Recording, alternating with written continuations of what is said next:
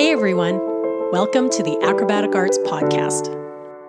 I'm Loren, and I will be interviewing some of the top leaders and innovators from the dance and acrobatic industry. If you are a teacher, performer, student, or a lifelong learner like myself, you are sure to find these episodes intriguing and full of inspiration. Acrobatic Arts is passionate about providing current and relevant information for everyone.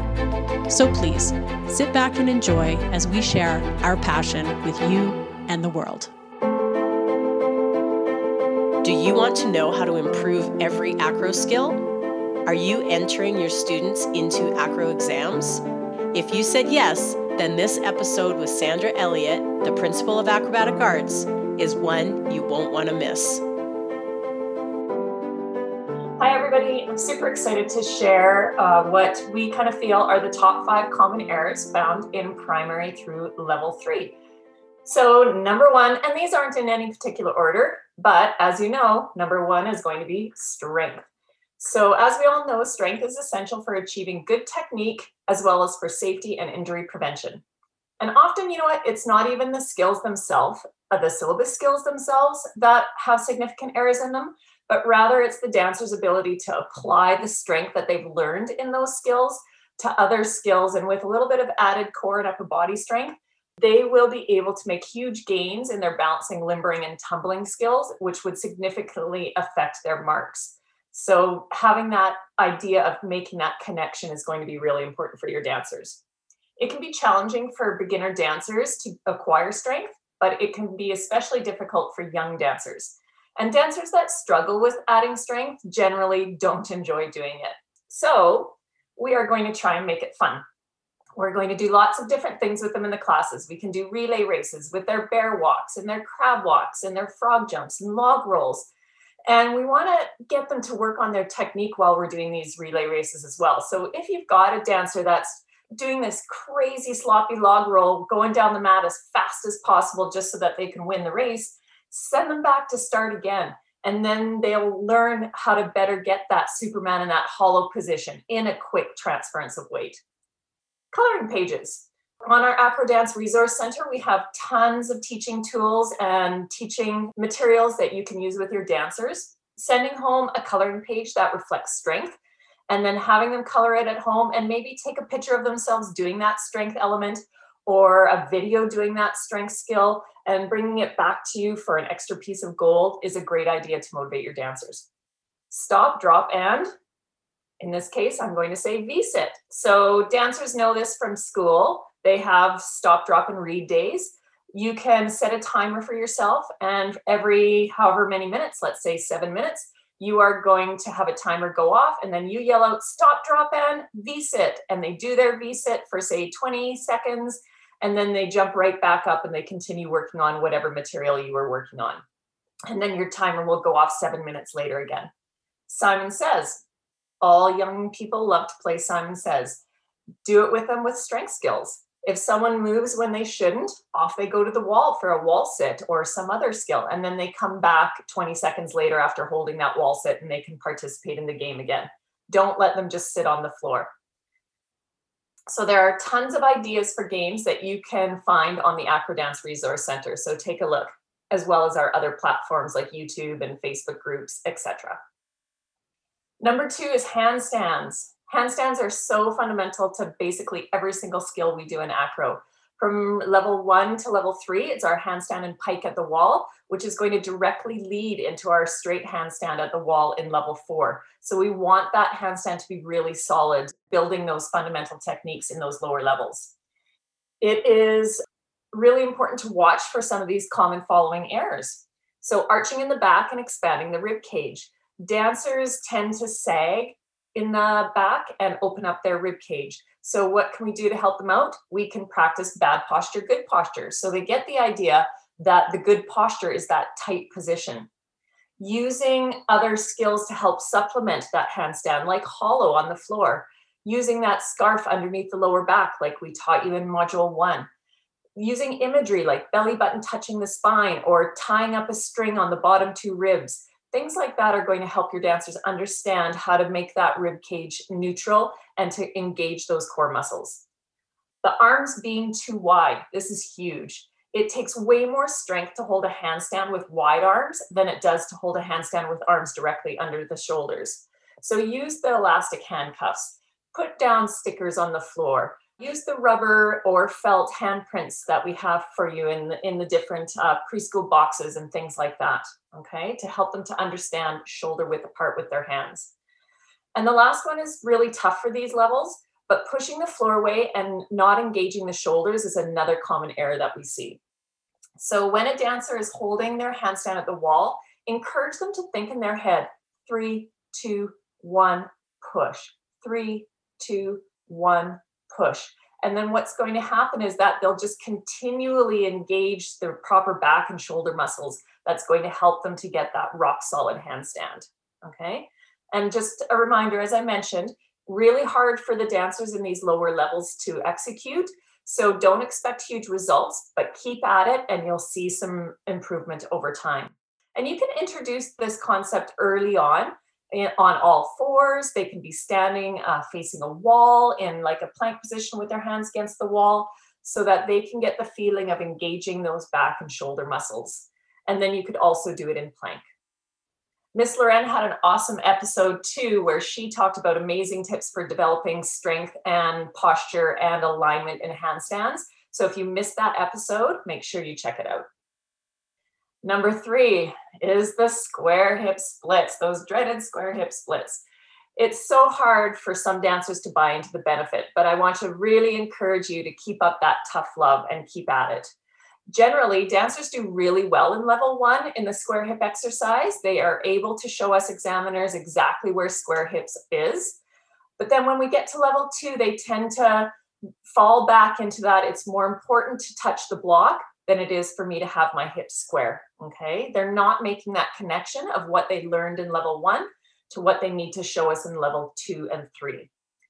So you want to check out the Acrodance Resource Center, the skill focus there. Actually, if you take a look and read it, square hips is the number one item on that focus list. And what that's doing is that's telling you and your dancers that this is the most important thing that we're looking for. Yes, range of motion and touching the block is important, but dancers will not reach standard in their exam mark for this skill if they do not have square hip splits in addition to touching the block. We would love to see dancers in their exams actively working to square off their hips when they're in their square hip splits while we're assessing them. So we don't want them to over fidget, but we do want them to actively be working to square off those hips. Obviously, getting enough flexibility in the hamstring of the front leg and the quad, as well as other hip flexors of the back leg, is going to be really key in order to be successful with square hips. So I know Miss Kate is doing a mini and she's going to talk about hip flexibility in addition to shoulder flexibility. So you want to make sure you check this episode out for handy tips on how to get more flexibility in your dancers for their pre-splits. Here are some tips I'm going to give you about trying to get your dancer to access those proper square hips. Number one is going to be use blocks under each hand. So in addition to the block underneath their leg, have them prop themselves up with blocks under each hand. It'll help them to sit up straighter, allow gravity to take effect and give a little bit more influence into getting down. You can also give them the idea of headlights or a meter stick or a dowel. So with the headlights, it's an imagery thing. Their hip bones are the two headlights on a vehicle, and you want to keep that vehicle on the road and not go off into the ditch. So keeping it facing directly forward. With a meter stick, you could lay it across the front of their hip, whichever hip is going to be the farthest forward. And then their goal is to get that hip that's lagging behind forward to touch that meter stick. So both hip bones are touching that meter stick or dowel. Have them take a look in the mirror. So if they've got their downstage leg or the leg closest to the mirror out in front, so let's say that's that left leg, if they can see their right glute muscle, then they know that their hips are not square. So they need to square off their hips enough that that back hip, that upstage hip, is not visible to them. Bending the back knee. So again, in that left pre-split, if they bend their right knee, that right heel behind them should go towards their right shoulder. If it goes off to their left shoulder or towards the front of the room, then they know right away that their hips are not square. They need to make sure they're squaring off their hips and that back heel will come up to the same shoulder. And then always adding hip openers to every lesson. there are lots of safe yoga hip openers that can benefit low level dancers. Number four, this is one of my pet peeves proper head placement in bridge skills. So it does take a lot of strength in the posterior neck muscles in order to have the eyes looking at the floor in the bridge for a prolonged period of time. So we need to build that strength and that stamina with our dancers. But it's such an important aspect because it's a huge contributor to balance, weight placement, proper transfer of weight, control, and line. And it seems to get overlooked a lot. So it is worth the extra attention to try to get your dancers to internalize this technique. Doing it in bridge hold is going to be uh, a very great starting point for your dancers because it is a stationary skill. And then once they've established that, start really uh, drilling it home in skills like bridge retire, bridge retire développé, uh, bridge walking, inside out bridge. Those bridge skills in level two and three all need to really have our dancers understand how to place their heads properly. And then when we move forward into level four, if we've done all that work in levels one to three, when we get to forward limbering skills like a handstand to bridge, then our dancers are going to really understand how to use their head to help them maintain, for example, the stacking of the shoulders over the wrists in a handstand to bridge, and to be able to control those legs coming down beautifully. It's going to allow those higher level skills to be achieved much more easily. And just before I go on, just another quick reminder about making sure that your bridge recovers are really mastered beautifully before getting your dancers into higher progressions. Perfecting the bridge progressions in level two and three are going to set your dancer up for success. And that bridge recover is one of those vital skills for that success. Number four, rolling on heads and rolls. So, this is super common, especially with lower level or beginner dancers and young dancers. So whether it's a somersault, a forward pike roll, ending in pike, forward roll, continuous straddle rolls, any roll variation, we want to see the dancer make contact to the floor with their shoulders rather than their head. There should never be pressure on the head or the neck during any sort of skill. This is really essential for injury prevention. Okay, and our last one, but not least, is tidy, confident beginning and endings. And we seem to remember to say it. Remember our tidy beginning and endings to every skill. And I think we say it this way beginnings and endings because it's sequential order. And it's totally true. A solid beginning is going to set up a dancer for success both mentally and physically. However, we want those dancers to think about the endings too. And due to the nature of exams, most dancers tend to do a pretty good job of setting themselves up for a proper, tidy, clean beginning, right? But then what we do seem to see is that they forget about the ending of the skill. So I would like to encourage you to have big celebrations of tidy endings. Reinforce that the endings are as important as the beginnings. And maybe every so often we should say, remember tidy endings and beginnings. And that might trigger dancers to think about it a little bit more. So often dancers will present a skill like an L handstand or a pre handstand or a cartwheel, etc. Anything that um, has any weight bearing on the hands. And they do show a tidy entrance. They do a nice transference of weight, and then when they recover out of it, they tend to leave their bodies down and recover up with their hands by their sides. But what we would rather like to see is number one, our tidy beginning. And then we have that clean transference of weight. And if it's appropriate for the skill or if it's required by the skill, we would have that proper stacking, stacking position. And then what we want to see is the body recovering at the same time as the last working leg is coming down. So in the lower levels, level one to three, we're probably going to see a little bit of a pike at the hips, and that's okay at these levels, but at least we're drilling the idea of recovering the body. As they get more strong and more proficient, we're hoping to see that work a little bit more like a true lever system. So as the leg comes down, the body is coming up like a seesaw or a teeter totter. Okay. And that's going to help our dancers make sure that they connect skills beautifully so if they're going to connect two back walkovers in a row, it's going to set them up for more success in the second back walkover. And also looking forward to where we have skills that require a quick, sharp snap up of the body. Think cartwheel rebound, think round off, think back handspring. If they have this idea built into them and this technique developed, where they're automatically recovering their body out of any transference of weight onto the hands, they'll be more ready for those skills. Then we will set ourselves up for success as well. It'll be a time saving thing. We won't have to reteach it when we get there. It'll alleviate a lot of frustration. And of course, it'll alleviate possible injury.